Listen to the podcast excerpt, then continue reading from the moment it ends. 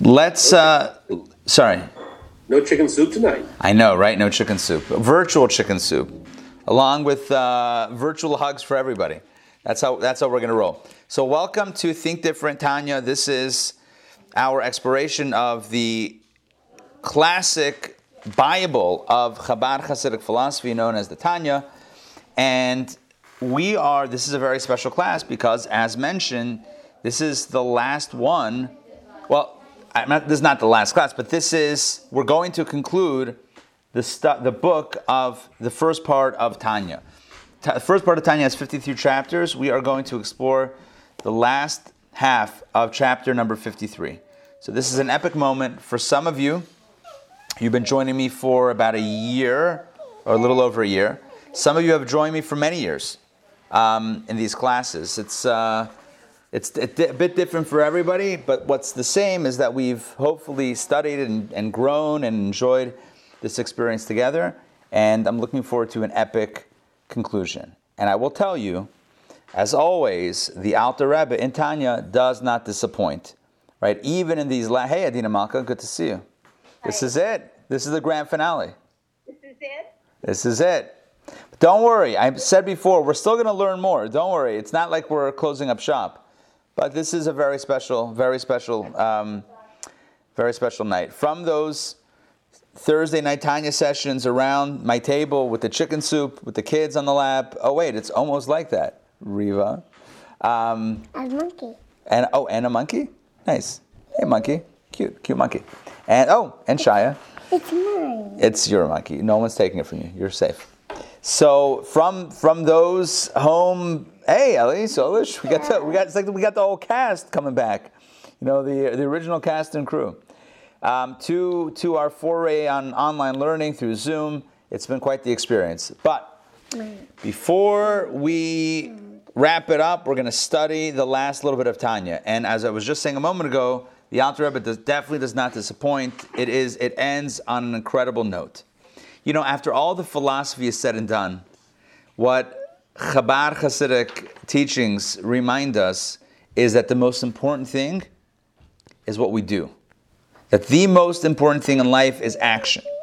Philosophy and theory and even spirituality is wonderful, but it's not what as we call the tachlis. It's not the tachlis. Tachlis means it's not the ultimate. What is the ultimate? The ultimate is what we do it's action. It's the actions that we take to make the world a better place. So I want to give you a bit of a context. This is something that I've shared before, maybe even many times. And the, the context is the angels that are visiting Abraham. Abraham, this is shortly after his circumcision. And David is like, I just heard this. And a- the angels are visiting Abraham and shortly after his circumcision, and uh, one is bringing him healing, and one is bringing good news about Sarah's uh, birth, um, pregnancy and birth, and one is um, bringing heal. One is bringing salvation to Lot, and one is going to destroy the cities of Sodom and Amorah. So there's many different um, eh, different angels with different tasks, and they come to Abraham and they come to the tent and he says, "Come on in," and he welcomes them in and he starts feeding them and the whole the whole deal, the whole situation. And at some point in the conversation, they say, "Where's your wife, Sarah?" And he says, "Oh, she's inside the tent." There's a beautiful commentary. There's a beautiful mystical commentary that says, "What was the question? What was the answer?" The angels in heaven they saw light emanating, a spiritual light emanating from Abraham's tent. So they said, "Ah." Today we get the opportunity to go visit Abraham. We have some business to take care of, but we can see this giant of a man. And they go to Abraham's tent, and the next thing you know, Abraham is welcoming them in, and he's cooking a meal for them, and he's preparing meat, and he's he's a chef. He's a he's that's it. Abraham, the spiritual giant, is is is is a good host. That's it. Can't be. Must be Sarah. Must be we're talking about Sarah. So they say, Where's Sarah? He says, You don't get it. She's all she's in the tent. In other words, her, the greatness that you're looking for is concealed. You're never going to find what you're looking for. See, your understanding as an angel of what spirituality is is removed and divorced from practical action on earth. What is holy? What is spiritual? It's when someone's hungry, you feed them. It's when someone's tired, you give them a place to sleep. It's when someone needs a shoulder to cry on, you give them that shoulder. That's what holiness is in our in our plane of existence. Maybe for the angels, there's a different definition. But right here, right now, what it means to be holy is what we do. And so it's so perfect. After 53 cha- I mean not after, but in the 53rd chapter of Tanya, after all the philosophy is said and done, what's the point? What's the takeaway? That what we do matters. And this is the theme of tonight's class. What we do more than anything else is what brings light into the world. It's not how we think, and it's not how we feel, and it's not, you know, our soul that we have inside of us. The bottom line is, are we being a mensch or are we not being a mensch? We're doing the right thing or not doing the right thing. No games, no excuses. It's it's tachlis. It's it's it's action. That is what is the ultimate. And I say this, that this is so perfect for Tanya because it really comes full circle. For those that were with me from the beginning or close to the beginning, you know that the first chapters of Tanya are talking about a Bainani. What is the Bainani? What is this individual known as the Bainani? Bainani literally means the middle person, the intermediate type of person. Not the tzaddik, the perfectly righteous, not the rasha, the wicked person. The Bainani right in the middle. What's the Bainani? right? Does that mean somebody that has half, you know, if you weigh, if you kind of put all their, their deeds on a scale, half good things, half bad things? No, that's not what a Bainani is. A Bainani is someone who's in the middle. A Bainani is a psychological rasha, but a behavioral tzaddik. A Bainani is somebody who on the inside has all sorts of negative temptations and tendencies and desires, but on the outside does what's right. When it counts, comes through.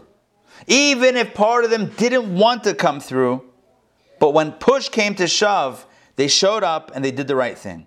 That's what a Bainani is.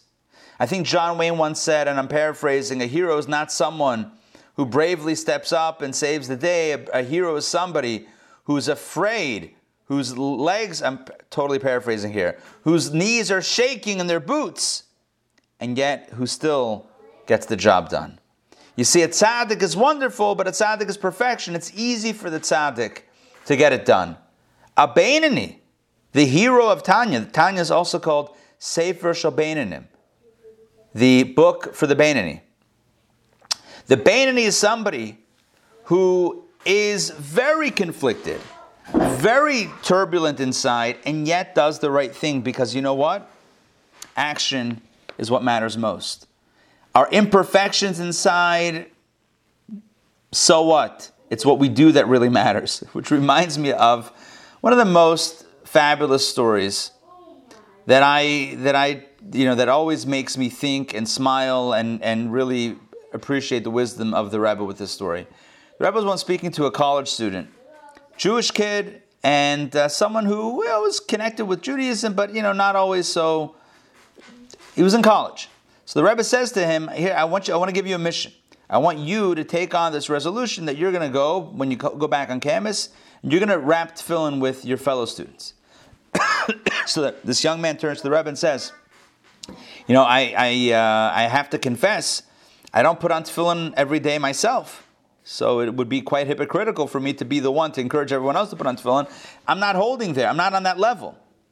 So the Rebbe smiled and said, "What? Just because you don't put on tefillin every day doesn't mean that means that they should lose out on the mitzvah. So what? In other words, what the Rebbe is saying is, don't let your your your struggles get in the way of your mission of what you need to do.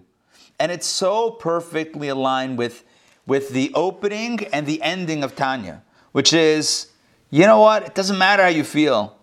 Get the job done, make a difference, because at the end of the day, the light is brought into the world through action not through thought, not through intention, not through good, you know, good feelings. That's that's good. That enhances what we do. But at the end of the day, what we do is what matters most here in the world of action. So, how do we get there? How do we get there today in chapter 53? I want to reset chapter 53 because it's been a few weeks since we started chapter 53. We had one session prior on, on, on this chapter. So I want to quickly reset what we were talking about, and then we're going to jump back in. The last few chapters, even before 53, we've been talking about the notion of Shekhinah, the divine presence, and how you know, although God is everywhere, there are certain spaces where God is seen to be in an, in an obvious and profound way. So it's one thing that something is there, it's another thing to see that it's there. And so God is, is everywhere, even in this world, but there was a certain place in the world where you could see God, where God was like, oh, there, there's God for sure. I don't know about other places, but there's God. So, w- what was that place on earth? That was the Holy Temple, the Beit HaMikdash. And of course, as we mentioned, the Beit HaMikdash, the Holy Temple, we have to acknowledge and, and, and note that we all need to pray for Israel and pray for peace and safety and security and only blessings. And the Rebbe said many times that we pray not only for Jewish life and safety, but we pray for the life and the safety of everybody. And um, the sooner conflict ends, the better it is for everybody.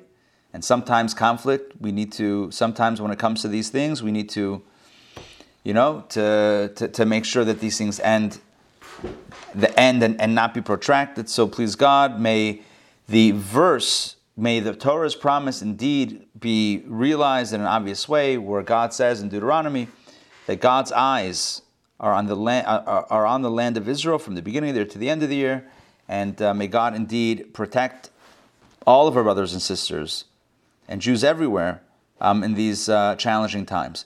But I mention that because I, I I mentioned that in the context of the of the Holy Temple.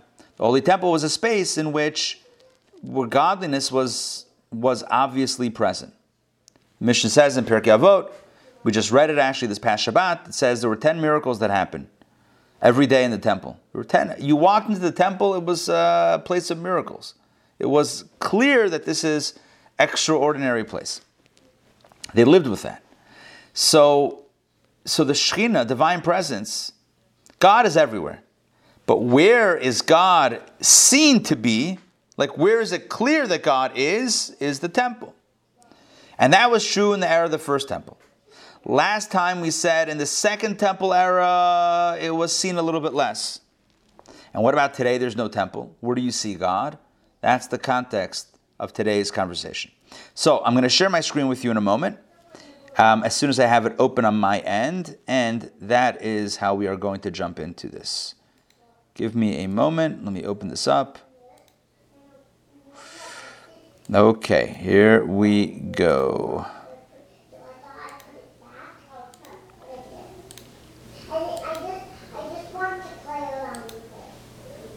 All right, chapter 53. I'm scrolling down because we already started it. As I mentioned, we we're about halfway through. And let's do this. Oh, one thing, one thing that's very important, just for the language of this chapter. Uh, the idea that God is clearly seen in the first temple, um, the way he constructs that um, using Kabbalistic terminology is that the divine light that comes down into the world, into the temple in that era, kind of bypasses the typical screens that otherwise screen and obscure the fact that it is divine energy. Does that make sense what I just said? Yeah, I know I said it very quickly. Um, but just, again, just to repeat myself, just in case you missed what I what I said, everything comes from God, right? There's everything is God, and it comes from God. Um, but the reason why this world doesn't look like God or doesn't look like there's God here, unless you you look a little bit deeper, is because the light, you know, it's tzimtzum, the light is obscured and concealed behind layers and layers and curtains and curtains and contractions, concealments, obfuscations, right? It's, it's hidden, hidden, hidden until it looks like there's no God. Okay. Um, but, certain, but in certain contexts, the light bypasses the curtain. It's kind of like um, you're wearing, oh, I have a good example. Let me stop sharing so I can like kind of get into this example with you guys. Remember back in the day, a, uh, a film camera? Remember that? A cam, not a digital camera, right? Like a one with actual film, right? So you got the little canister, yes, and you like you opened it up, you started it off. Remember that? You had to pull it out a little bit to kind of feed it, and then you locked it in. And at least in my day, it was already. I mean, I don't, I don't know what it was like before that, but at least in the '80s when I was around, right? You go like like load up a little bit and get get ready to go and frame one. Boom, we're ready Yeah. So, and, and you remember if you were to open the back of the camera while the film was was in, the big no-no that that would have done. It's like, oh my gosh, you let in the light, and now you've exposed the negative or the film, and now you're gonna develop your pictures, and there's gonna be these white splotches everywhere, and you ruined everything. So that's an example of the light, you know, to, the, the pure light comes in and, and, and you're ruined like that closed environment. I suppose a closed environment that only let in a little bit when you when you when you press the shutter, it opens up the thing for a split second or like a fraction of a second to let in a little bit of light to expose the film exactly the way it needs to be exposed based on the technology, etc. You let in too much light, ah, you ruined it. So I'm using this example not as like God's light ruins things, but it kind of does. I, but hold on, let me explain what I mean. God is trying to create a closed environment here that looks ungodly, and it's working pretty well. But there's a little bit of light that comes in. But in the temple, right, that's where the camera is left open. right? There's like light pouring in over there. And if you if you want to know, like if you want to hack into the system, be like, oh wait, this is clearly not like everywhere else, which is this closed closed um, uh, space. That would be the temple. So again, why is it like that? Because the light is bypassing the concealments. The light is coming straight in, not through the little shutter, not through the little, you know, little aperture, not through the little opening. It's coming in all the way. You with me on that? Yeah? Okay. I'm just saying that so that we understand the, the terminology as I once again share my screen. Where is my screen to share? Hold on. Stick with me. Here we go. Let's see if this works. And of course, it does not. But now it does. Okay, uh, let's start with.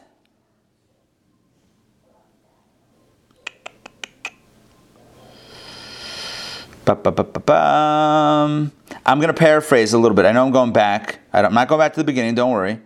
Um, okay, here we go. So, I, again, I'm I'm, I'm literally paraphrasing here just so we're, we're, we get a running start. So I'm not reading full sentences. I'm going to go middle of paragraphs. Don't worry, it's all part of the plan. I'm DJing this right now. So the infinite light of the Ein Sof is in the temple. It's the Shekhinah, the divine presence. It's in the Holy of Holies in the temple. And specifically, it's, it's, it's, it's honed in on the Ten Commandments that are in the tablets in the Ark right? Which is, I guess, very timely now. The Thursday before Shavuot, the anniversary of the giving of the Ten Commandments and the tablets, etc. So. Um, this is what we're talking about the fact that the light poured in in the first temple and the Ten Commandments and the tablets, etc. And it was etched, and the Ten Commandments, the Ten Commandments were etched in the tablets as the work of the living God. In other words, that's where you saw God, and that emanated to the temple, and from there there was some sort of recognition of God uh, emanating in the world, but the, the, epicenter was in the temple. Now, let's continue. This is where we're going to pick it up. As for the, well, actually, maybe I'll still paraphrase a little bit. As for the second temple, right, where there was no ark and there was no tablet, there were no tablets, so um, the Shekhinah did not abide there. God's presence did not abide there. That doesn't mean that, that God wasn't there. It just means it wasn't as revealed as the first temple, right? It just was not on the same level. It wasn't the same category as it was in the first temple. Uh, right? In other words, the light didn't bypass all the screens in the second temple like it did in the first, but in the second temple, it did go through some, some checkpoints, right? In the second temple, the Shekhinah abided according to the order of gradual descent. It did go through some sort of hishtalshelut, some sort of um, uh, lessening of the light. Malchut of Atzilut, and these are all Kabbalistic terms, of course. Malchut of Bria, Malchut of Yitzira, etc., and then the, the Holy of Holies of Asiya. And, and, and, thus the light did become a little bit less and a little bit more obscured, a little bit more obfuscated. Okay. But but there was still the holy presence, it was still the Shekhinah was still there, and it was still more revealed than anywhere else. And he says, therefore, even in the second temple, no man was permitted to enter there except the high priest on Yom Kippur. And, and this is where I want to pick it up inside. So what we've established as far is, look, the light normally comes down through divine light usually is filtered in a very heavy way, very strong filter, to the point that it's unrecognizable on the other side of the filters. Um, in the temple, it was unfiltered. In the first temple, it was completely unfiltered. Second temple, filtered a little bit, but still you could tell there was something deeper.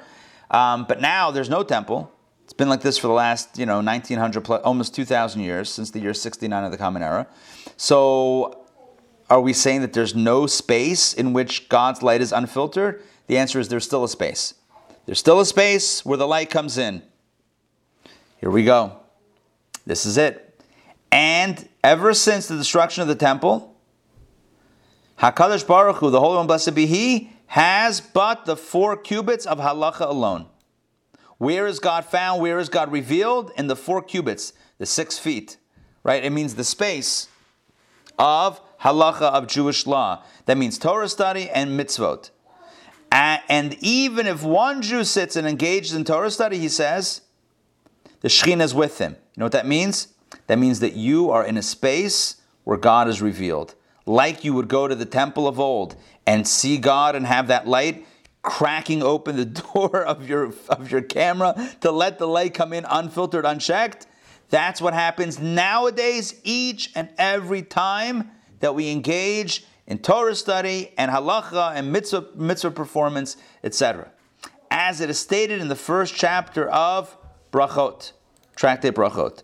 The phrase the Shechina is with him means that although he is a being of the material world, in other words, the person is part of the filter or, or, or a, a on the other side of a filter, nonetheless, the Shekhinah is with him.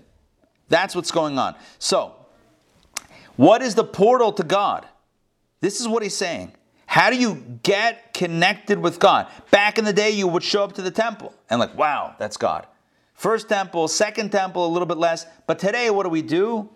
We crack open the Torah, we study it, we do a mitzvah, halacha, etc. That's how we connect to the pure light.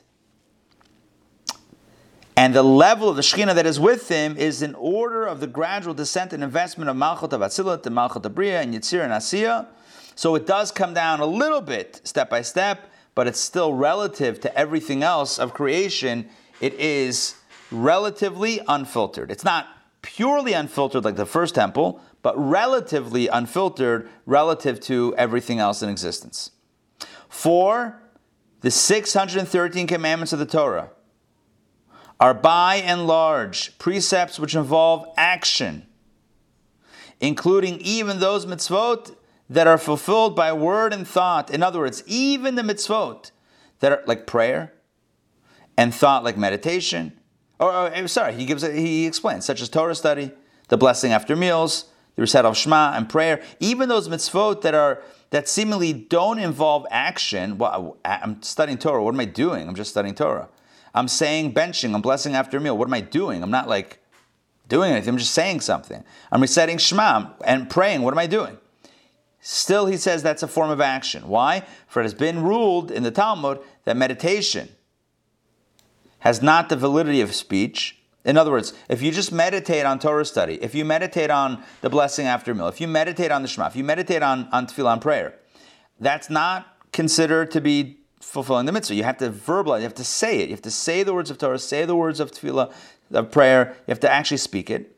And one does not fulfill one's obligation by meditation in a manner of hirhur and kavan alone, even when his manner of meditation is close to speech as in the case when one thinks about the way in which he will utter certain words, which is called, called hirhur, until he gives it utterance with his lips. In other words, even it's not only if you think of a concept, but even if you think of the concept like you would as a narrative with words. Does that make sense? What I'm saying or what he's saying? You know, sometimes you can think about something as a general concept, and sometimes you can you can you can think about it so methodically that you think of the words, one word and the next word. You think to yourself, "Oh, what? You don't know what I'm thinking." Shema Yisrael Hashem Elokeinu Hashem Echad, and you go, you think slowly.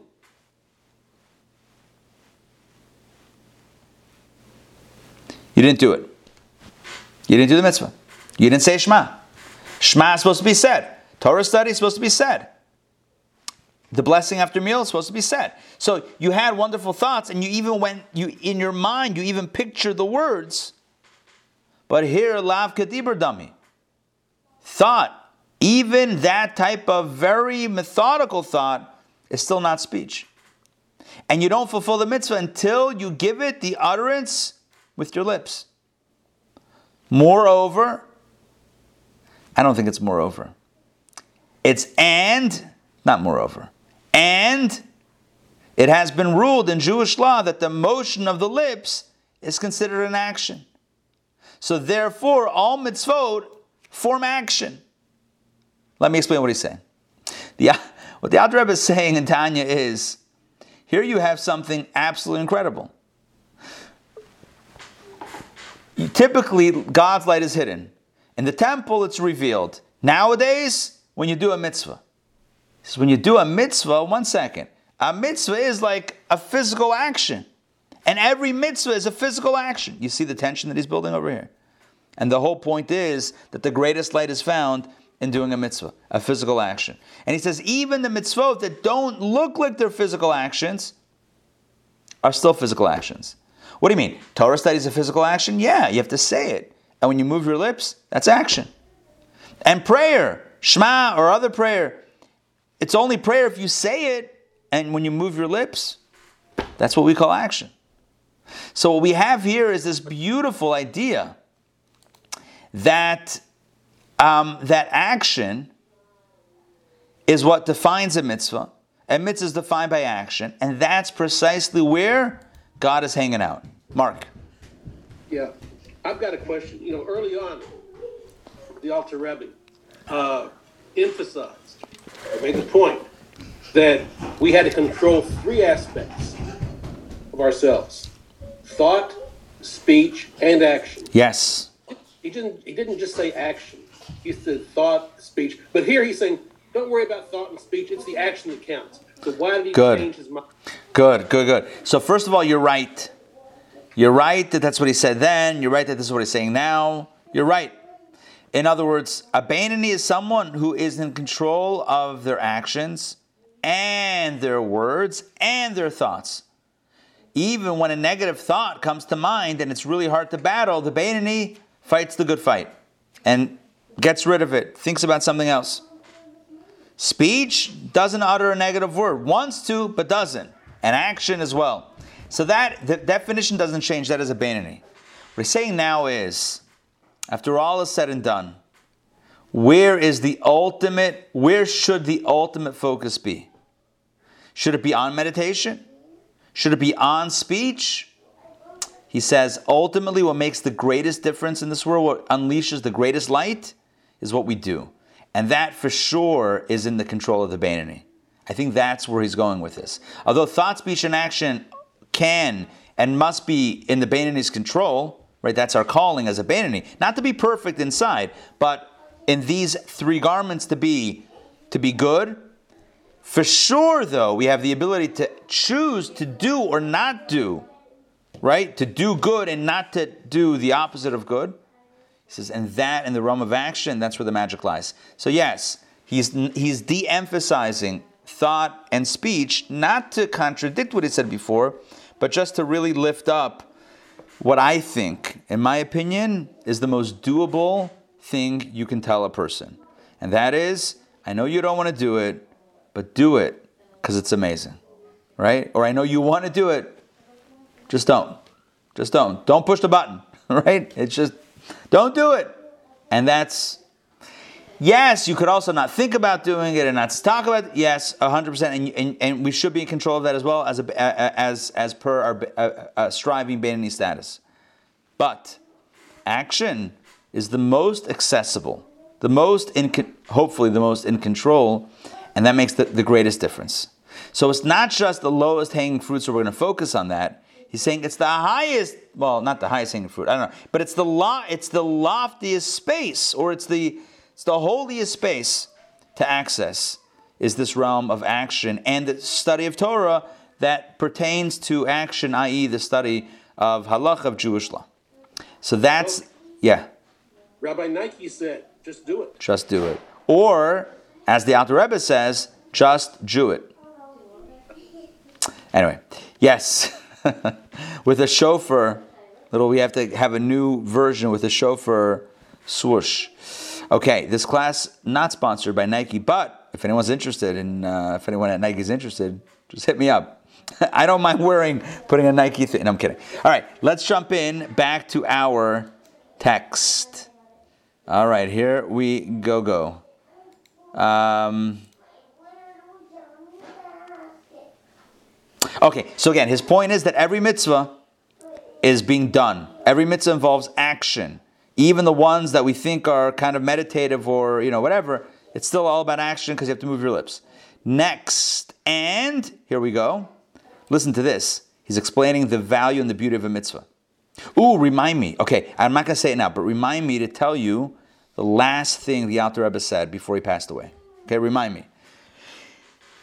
And he says, the 613 mitzvot, commandments of the Torah, together with the seven rabbinical commandments, combine to total the numerical equivalent of keter, crown, which is the supernal will. Let me explain what that is. So you have 613 biblical commandments, seven rabbinic commandments, like Hanukkah and, and Shabbat candles, whatever, rabbinic commandments. So 613 plus 7 is, help me out here, 613 plus 7. Six, 620. Good. 620 is keter, right here in the Hebrew. Keter. Chaf is 20, Taf is 400, Resh is 200. So 200, 400 plus 20 is 620. So keter, which means crown, right? And it's not just crown, but keter refers to the transcendent will of, of God on a, on a mystical level. So, so the mitzvot are keter, which means God's supernal will, God's higher will. Which, so, on a very simple level, the mitzvah is God's will. It's what God wants. And it's reflected in the numerology 613 plus 7, 620. Keter, Keter is will, right? So it all, it all comes together. But, but here's what you need to know the mitzvot are supernal will. Supernal will that is clothed in wisdom. Because you can understand what a mitzvah is. I mean, some of them are a little bit, you know, a little bit beyond knowledge, beyond understanding, but we can study the mitzvah. We can come to some sort of understanding of most mitzvot. So these, these 620 points of God's will are clothed in His wisdom. And they are united with the, with the light of the Ein Sof in a perfect union. And now we get to the point. The mitzvot are divine will wrapped in divine intellect, united with the light of the Ein Sof, and then you and I get to do them. And when we do a mitzvah, what are we touching? We're touching on the light of the Ein Sof, the infinite light. It's the, the mitzvot are connected with the Ein Sof. Look at this in a perfect union. That is a very strong term, powerful term. God, let's continue. God founded the earth with wisdom. He says, not only when you study the written law, but even when you study the oral law, like the Mishnah, the Talmud, and other works of the oral law, Kabbalah, etc., Chassidus, Hasidic philosophy, Tanya, right? This is also where God is found. Because the verse says God founded the earth with wisdom, and that refers to the oral law as well, that is derived from supernal wisdom, as is written in the Zohar, the father, Chachma, begat the daughter, which is Malchut, the oral law. Basically, father beget, begets daughter, father, written law, begets daughter, the oral law, the explanations and the, the elaborations, but it's all part of supernal wisdom. And if it's part of supernal wisdom, it's also connected with the light of the Ein Sof. And thus, when you and I study Torah, we're doing this right now, this is happening right now. You and I are like we're going into the temple of old, connecting with and standing and, and beholding the infinite light of God. It's happening right now every time we study Torah, every time we do a mitzvah. It, it, it reveals the greatest light. And now we get back to what we quoted before a few chapters ago from the Yenuka. The Yenuka was the child prodigy who kind of went in this trance and started saying all these super mystical and lofty concepts. And if you recall, I'm going to remind you what he said, the Yenuka. He was quoted actually twice before in Tanya for saying the same thing. Basically, this kid was was kind of you know I don't know what you would say, but espousing these myst- a mystical concept, and he said that you and I are like a lamp. Remember this analogy, the lamp. A lamp is comprised of three components: the oil, the wick, and the flame. You remember this? An oil lamp, right? Think of a an oil lamp, right? Which we typically don't have in our homes nowadays because of electricity. This worked much better back in the day. Everyone understood what was going on. So you have an oil lamp. So you have obviously a container, but forget the container for now. You have in the container there's oil. Let's say olive oil. There's olive oil. Hanukkah, exactly. Right. So there's but but many people use candles. Whatever. So you have the oil, and then in the oil there's a wick. And then, well, then it's not light. It's it's it's not warm. It's not light until you actually attach a flame to your wick, which is going to consume the oil as fuel, and it's going to burn until the oil runs out. That's the way it works. It's kind of magic. That's the way it works.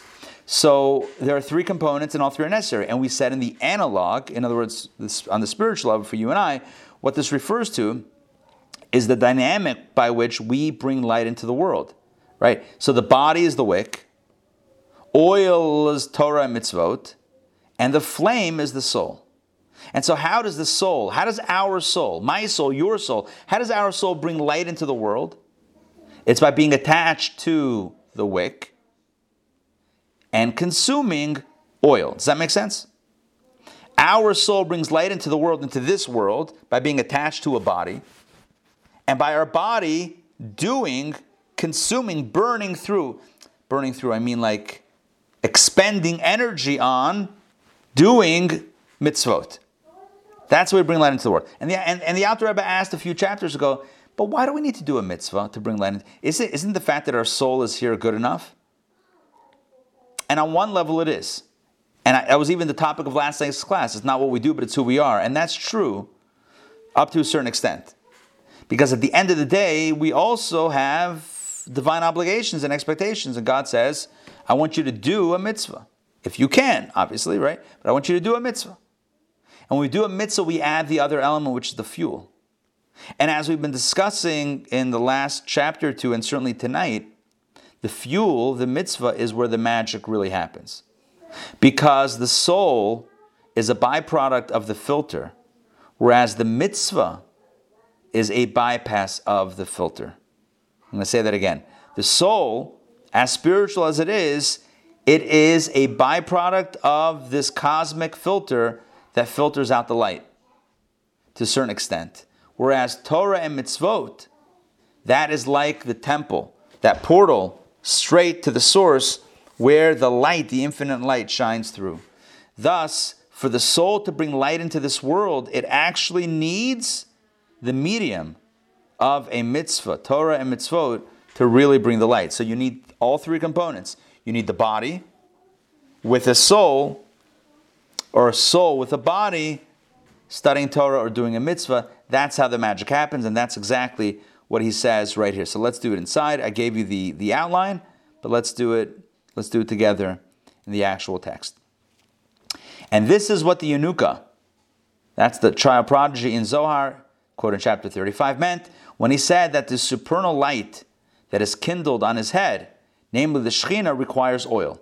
Right? So even though the soul is kindled on his head, in other words, the, the, it's, it's, it's holy and divine, it still requires oil. That is, to be clothed in wisdom, which is called the oil of the holy anointing. In other words, Torah. And holy signifies chachma or wisdom, is explained in the Zohar, Kodesh, Shemen, Mishchat, Kodesh, holy and oil are connected, just like holiness is higher than, oil floats. There are many different connections between oil and holiness. Um, that's why the, the Greeks wanted to defile the oil, they wanted to defile the wisdom and the holiness, etc. So there's a connection between oil and holiness and wisdom. It's all connected. All three points are connected. Chachma, Shemen, Kodesh, all three are synonymous. Holiness, wisdom, and oil. So the point is, what is the oil here?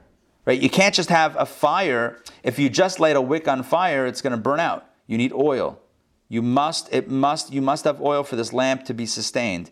So it's not enough to have a soul that's connected with God. you also have to have the soul and a body doing a mitzvah because the oil is the wisdom, the oil is the holiness, as explained in the Zohar. And this also refers to, these are also refers a reference to good deeds, namely the 613 commandments, which derive from his wisdom. So when we talk about oil, oil is wisdom. And it's not only wisdom, which is Torah, but it's also good deeds, it's also the mitzvot. Bottom line is Torah study and good deeds, mitzvot, are the oil, are the fuel that keeps the light of the soul burning. And thereby, he says, when you have the oil, which is again is Torah and mitzvot, the light of the Shekhinah can cling to the wick. I.e., the vivifying soul can cleave to the body, which is metaphorically called a wick. Right? Again, when you have oil, think about the example, think about the lamp. Don't get spiritual for, uh, yet. Think about a lamp. It's only when you have oil that your flame is going to stay with the wick. Otherwise, it's going to burn up the wick. Right? You light a you light a piece of cotton on fire, it's going to burn out. It's going to burn and go out, and then it's done. So how do you keep it burning? How do you keep it? How do you keep it sustained flame? You have to add oil. So the only way the light of the Shekhinah can cling to the wick, how does the soul connect with the body in a sustained way to bring light? The body, which is metaphorically called wick, that's only thereby when you have the oil, which is wisdom and good deeds. I hope that makes sense. Yes? Thumbs, does it make making sense? Okay. Um, for just as in the case of a material candle, it's not candle, this means lamp. Candle has a connotation of like a wax candle. For just, I'm going to modify the translation. For just as in the case of a material lamp, the light shines by virtue of the, annihil- of uh, the annihilation and burning of the wick turning to fire, so does the light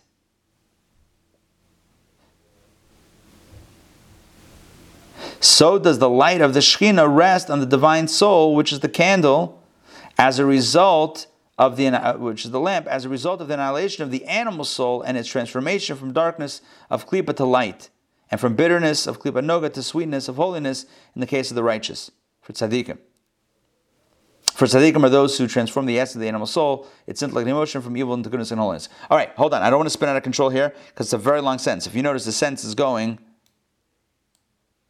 all the way through here. So let's let's break this down. He's giving the exam, the physical example, and then the spiritual analog. The physical candle or lamp, the light is sustained by burning the wick through the with the oil right?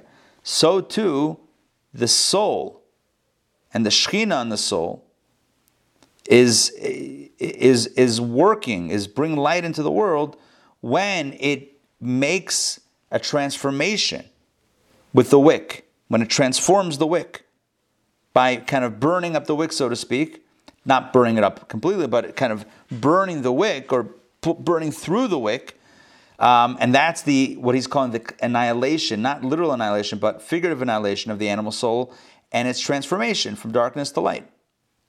So, and and maybe not full transformation for the Beinoni.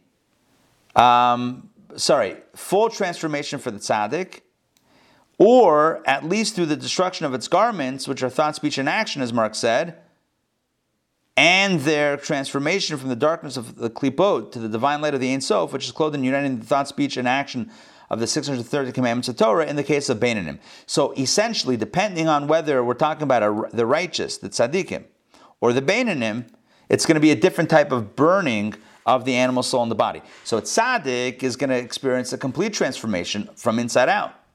The Beinani is going to experience a transformation of action and speech and thought and not full transformation. But at least there's some action. In other words, the fire, we're using a lamp analogy, the fire destroys part of the wick. Right? It's not like the fire is burning the fuel directly. The fire is attached to the wick, which then sucks up the fuel and then does its thing. But there is some kilyon, there is some sort of annihilation of the wick. It burns the wick also right? You start off with a white wick and it becomes black, it becomes, it's, it's burnt, it's singed. Something happened to the wick. So the point is that the soul doing a mitzvah is supposed to have an impact on the body, which is the wick. So for the tzaddik, it's a big effect. For the Bainani, it's also an effect, not as big, not as radical, but also a powerful effect. But the bottom line is the soul is meant to have an effect on the body, on the wick. The flame affects the wick. If you if you have a lamp and you light and you you know you strike a match and you put it to the wick and nothing happens to the wick, guaranteed you don't have a fire. Fire means the fl- fire means a flame, a, a lit lamp means that the wick has been affected. The wick also is sucking up the oil. The mitzvah is working through the body, yes, but the body itself also needs to be transformed in the process. And so for Bainani, what that means is by do and it's by sucking, it's by it's by utilizing the oil that the wick keeps on being burned. Are you with me on this? The wick keeps on being affected the more it sucks up the oil. So the more mitzvah we do, every time we do a mitzvah, the body becomes a little bit more transformed, a little bit more pure, a little bit more affected by the light of the soul. But this is this beautiful, beautiful symphony of movement that exists when we do what we're meant to be doing as per what God is telling us to do. When we're studying Torah doing, or doing a mitzvah, what's happening is our soul and its light is now influencing the body through the medium of the mitzvah. And as long as we're fueling it with more mitzvot, the body keeps on being affected. And to different extents. Again, a tzaddik is going to have a big time effect on the body and the animal soul, and a Bainani, also a big time effect, but in a bit of a different way. I have a question. Yes. Several chapters ago, you taught us in Tanya uh, about the two different methods, or two different philosophies of, I guess, unifi- guess unification with uh, the Ein Sof. One was to become basically nothing, totally, uh, totally consumed. The other was was not. How does that relate to this? So I don't remember exactly which which piece you're referring to. Um, was it in one of the meditations about love and fear, or was it? Uh, I was trying to find it. Yeah. talking about the two different the two different roads. It wasn't that long ago. It's few, maybe a few chapters. So I, I don't I don't specific I you know I'm not I'm not picturing exactly what you're referring to. Um, Please, I think it was here. yeah, it probably was. I just you know, I'm I'm not recalling it in the moment. But I will say that this is something that's pretty that's pretty solid as far as Tanya's philosophy. Right? Like what's the whole Is there a monkey on my shoulder? Hey Riva, how's it going? Monkey. I see Mr. Monkey. Monkey wants to learn Tanya? Yeah. There we go. Okay. Um, and Riva, maybe you also want to learn some Tanya. We're down, we're down to the last few minutes, the last few lines. So, um, what he's saying here is like, it's pretty consistent with, as I said before, with the beginning of Tanya as well. Like, the whole idea here is that a Bainani really transforms the world. Like, you don't have to be a tzaddik to really transform the world. You can be a Bainani and make a real difference. A Bainani absolutely transforms the world. And now we have this beautiful kind of physical and metaphysical construct to kind of, you know, put all the pieces together. You have the soul, which is the flame. You have a body, which is the wick. And you have a mitzvah and to- Torah and mitzvah, which are the oil. And when you put them all together, you get some magic. You get a person in totality bringing light and warmth into the world, transforming the world through that light. And how is the light born? By the person studying Torah and doing a mitzvah, and thereby their, their, their own being becomes transformed and the world becomes transformed. Ari, I found it. What you got? Silver love. and- It was the silver love and the gold love. Yeah. It was in chapter fifty. Yeah. I, I, I, I thought it might be one of the meditations on love. Look, I mean, that was, you know, different forms of, that was different forms of, of, um, of connection. I believe that it was talking about like the Kohen and the Levi, you know, the Kohen and the Levite, different, different metaphors for, uh, for that type of attachment, that type of love. Um, we're talking now about not as much the love as we're talking about the practical dissolving into what it is that God wants from us to do. It's that practical, I'm, I'm channeling God's will and wisdom through me, right? It's like kind of the, the wick channeling the oil, like the oil is coming through the wick. The mitzvah is coming through us and affecting us, and the soul, therefore, can do its magic in that, in that process. And that's really full circle about the power of the Beinoni.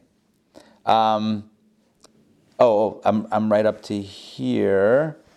Four. Monkey. It is monkey. For as a result of the transformation of the animal soul, which would be the wick in this example, originating from Kalipat Noga, which is this kind of not holy but neutral shell, from the darkness of klipot to the light of holiness and so forth, right? When the wick is transformed into an instrument for light, when the body and animal soul are transformed into instruments of divine light in this world, there is brought about the so called ascent of the feminine waters. That's a Kabbalistic euphemism for our avoda, our divine service, which comes from below to above, which rises from below.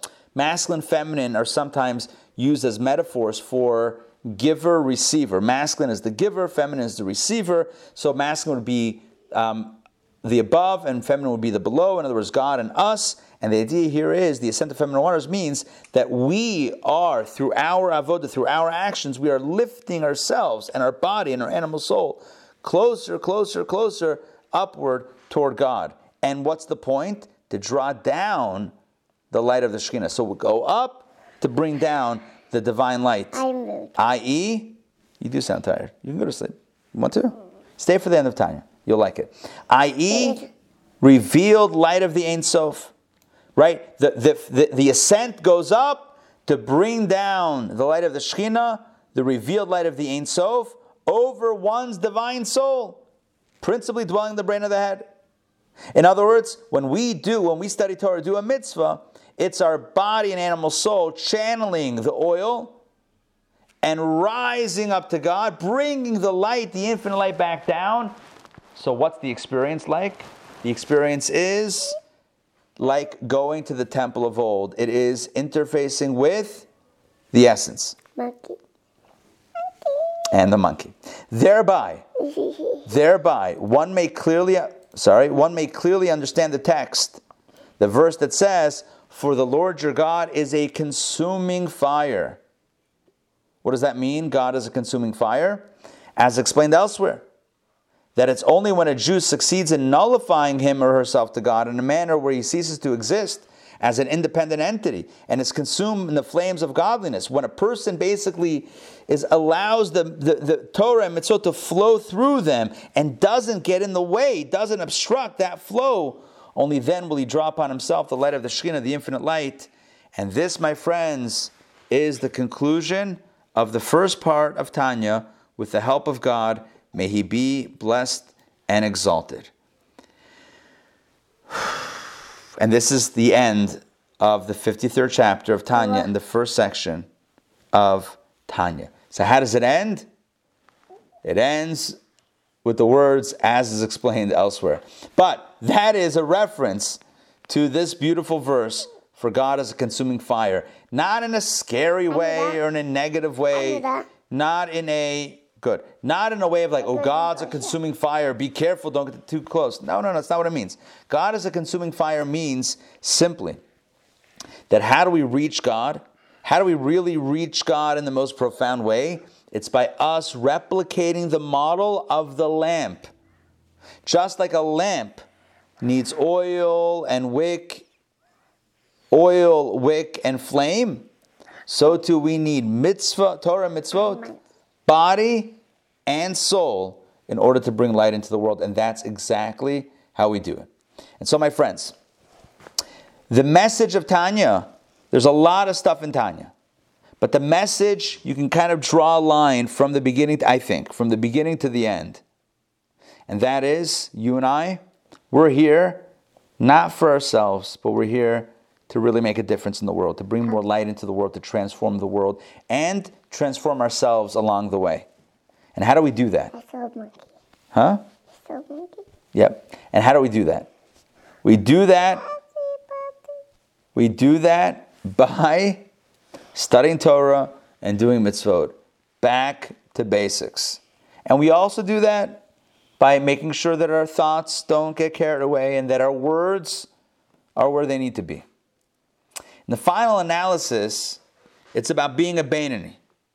Being a tzaddik, uh, you got to be born with that or blessed with that. That's already extra, extra special. A tzaddik is already somebody who, you know, is perfect inside and out. That's a very rare breed. Maybe a few, a handful in every generation. But a Bainani, everyone can be a Bainani. It doesn't take any special pedigree, doesn't take any special innate quality. It just takes the, the knowledge and the desire to be one. So I'll conclude with two stories. One. Number one, story that I heard from Rabbi Denberg from Florida.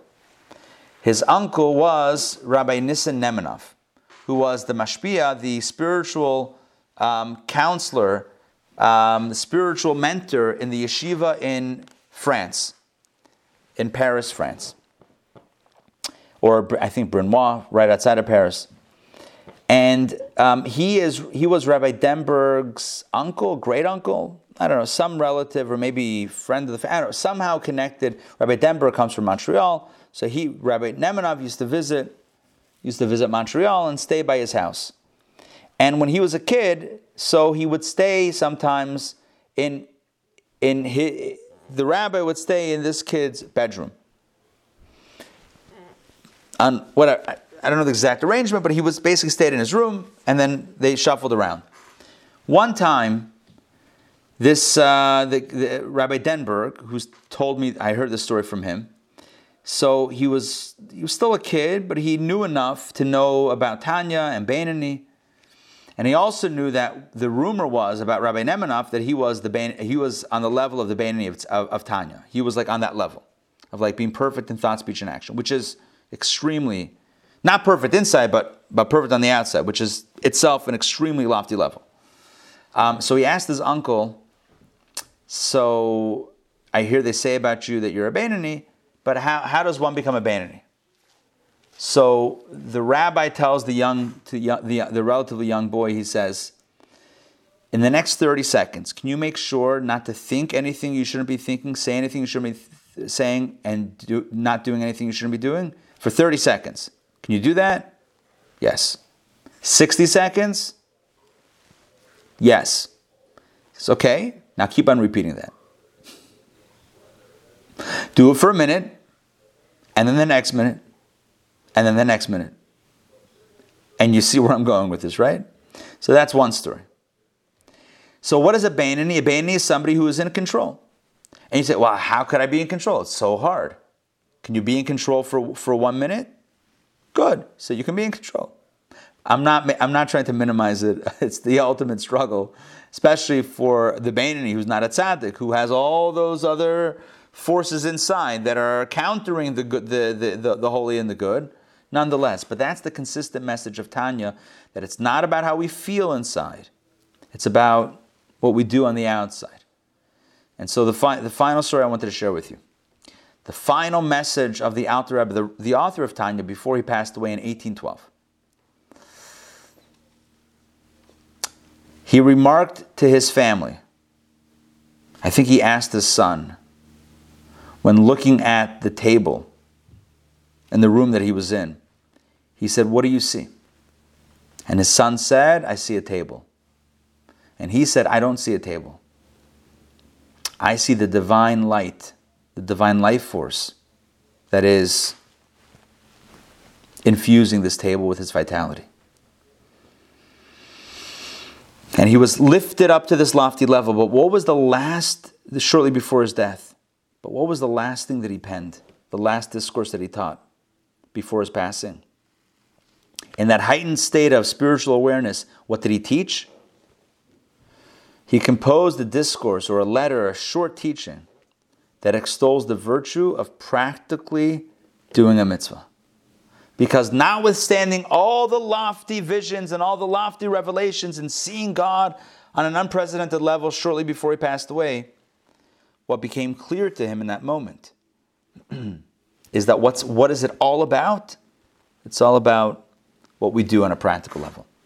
And so, my friends, as we conclude this round of Tanya, there will be more, please God. As we conclude this round of Tanya, let us take to heart this message, especially right as we're at the at the footsteps of the holiday of Shavuot. When we got the Torah and we got the Ten Commandments, which form the core of the mitzvot, let us remember this that our job is to transform this world. It's a tall order, but we can do it. Each one of us can bring light into the world. How do we do it? With our souls and our bodies and Torah and mitzvot. That's how we make a difference. Adina Malka, yeah. Well, you know, I have a question about speech. And, well, you know, you were saying that, um, that when you pray or, well, that the commandments were about action, about Yes, verbalizing. So does that mean like you can't read the Psalms, you have to sort of reading them out loud? Ideally, ideally, verbalize. Ideally, verbalize, yeah. and when you it just seems like um well like i i listen to a lot of the meditations from uh rabbi um Laibl Wolf. Yes, he's that's, great. That's silent. That's just listening and going within. We also need that. It, we also it's not a country. We also need that. We also need the focused thought and the silence and the meditation. hundred percent. But we also need the action to make vibrations in the world, right? To to to stir the environment around us with this holiness. Again, it's not to discount the the other stuff, the more meditative part of it, but it's to kind of um, to to enhance or to what's the word I'm looking for? I don't know, but to to lift up the the, the, the actions that we do and the words that we say as well. So ideally, verbalize as much as you can. But like we're listening to like some of the recordings, like from your class, and then they'll listen again. So you're just listening to a class, and that doesn't count. It does count, for sure it counts. But ideally, if you could say some words of Torah, you know, I don't know exactly, I don't know if I have some practical advice for that, like what actually to say, but again, ideally, we verbalize Torah study. That's the ideal. That's And the ideal. seems Like some of the good deeds are from not speaking. Correct. Saying- Right. You're right. You're right. There's a lot of do nots, right? And the do nots are a valid part of Torah. So, what kind of action is it? You're right. It's the absence of negative action. So, it's kind of like, you know, putting putting good energy into the world and making sure that we're not putting negative energy or dark energy into the world. It's kind of putting the light in the world and the, the other mitzvot, like the do, and there's more do nots than do's. There's 248 do's and 365 don't do. So the majority of mitzvot, the majority of the 613 are things that we're not supposed to do. So yeah, you're right. It wouldn't be, it's, it's not, it's not the doing in that case. It's the, just making sure that we're not pumping in negative speech. Yeah. aura, negative energy into the world. But consistently, the idea here is that you and I have the power to change the world, even if we're not, even though we're not perfect. It's it's us imperfect human beings that can change the world and will change the world for the better. That will bring Mashiach. It's us. It's not. It's not the perfect ones. It's, it's too. That's that's not what God wanted. God wanted the imperfect ones to make a difference. Why are there any tzaddikim then? To show us where we're going, right? It's a role model to show us. It's like me in golfing. I'm not going to get into the hole, but you're showing me which direction I'm headed, right? So it's like that's where we're headed. Are we going to get there in action? Maybe not in all the way, but that's where we're going. But that's why there's so many more non tzaddikim than tzaddikim because this this this vision is not built by perfection. It's built by imperfection, striving to do what it needs to do. That creates that tension of the imperfect acting perfect, that inner tension and that push despite, it's like the burning of the wick. It's like, yeah, you kind of just have to like think about it, meditate on it. It's like the burning of the wick. There's like a tension there. There's like a, it's burning, it's being consumed, and there's oil coming through it, and it produces. It's like a, it's kind of a messy thing. Produces beautiful light produces beautiful light. So, my friends, I thank you for being on this journey with me. Stay tuned because we are going to continue Thursday night study. So, whether we're going to go back to the beginning of Tanya or maybe we'll move to a different section of Tanya, there's multiple parts of Tanya, um, or maybe we'll move to another text, possibly. Maybe this one that I'm holding in my hand Shahar Bitachon, Gate of Trust. So, stay tuned for more information email forthcoming um, sometime next week, please God. We got the holidays um, Sunday night, Monday, and Tuesday, so stay tuned for that. Oh, I should mention, speaking of the holidays, speaking of Shavuot, that we are going to be doing a nighttime Torah study Sunday night, starting at 10:30 p.m. So 10:30 at night on Sunday, we'll be doing some late night Torah study um, with cheesecake and coffee and tea and whatnot, whatever you like. Tea for me at least, and um, and and also wants who likes that. And uh, you can stay as long as you want and enjoy the company and the study and the cheesecake and all that. Um, otherwise, I want to wish everybody Shabbat Shalom and a Chag Shavuot Sameach. Although I don't think I've ever heard anyone say that, but Chag Sameach for Shavuot. And as the as the traditional Hasidic greeting goes, you and I should have. May you have a Kabbalat Torah besimcha ubepnimiyut. May you receive Torah once again this year with joy and with sincerity. For the 33rd, 133rd anniversary of the giving of the Torah, may it be a year of threes. Three is a good number. And so may it be a year of where, where uh, Torah really is integrated with us and we're integrated with it, and through it we bring the light into the world and make this world a home for God and end all of the pain and all the suffering and bring Mashiach with goodness and blessing for all. Thank you and God bless. Thank you. Yashkar. Pleasure. Thank Pleasure. you. Shabbat shalom. Shabbat, Shabbat Shalom, everybody. Mark and David and Stan and Adina Malka and Fran and Drar. Great to see you guys. And Steve and Sandrine. And Yasher Koach, who- everybody was on that class for 12 years. say it again. What? what? Say it again. Yasher Koach to anybody who was on that class for 12 years. I know, right? Yeah, yeah, yeah, yeah, yeah. We have uh, we have a few. Adina Malka, wait, Adina Malka, were you behind the? I got something in the mail for uh, Israel. Adina Malka, did you coordinate that? Yes. Thank you very much. That was really beautiful. Thank you. Trees planted, four trees, right? Four trees in Israel planted in honor. I have it in my office. I have in honor of the uh, of this class, right? In honor of the time. Am I getting it right? Yeah, from the, uh, your Tanya class. Yes. 2021. Thank you. Thank you very much. Thank you for coordinating. Thank you all for those that participated for participating. It's very meaningful, especially, especially uh, you know, given everything that's going on. We need to to really be strong and supportive. Um, Joy and Lisa, it's great to see you all. Have a wonderful evening.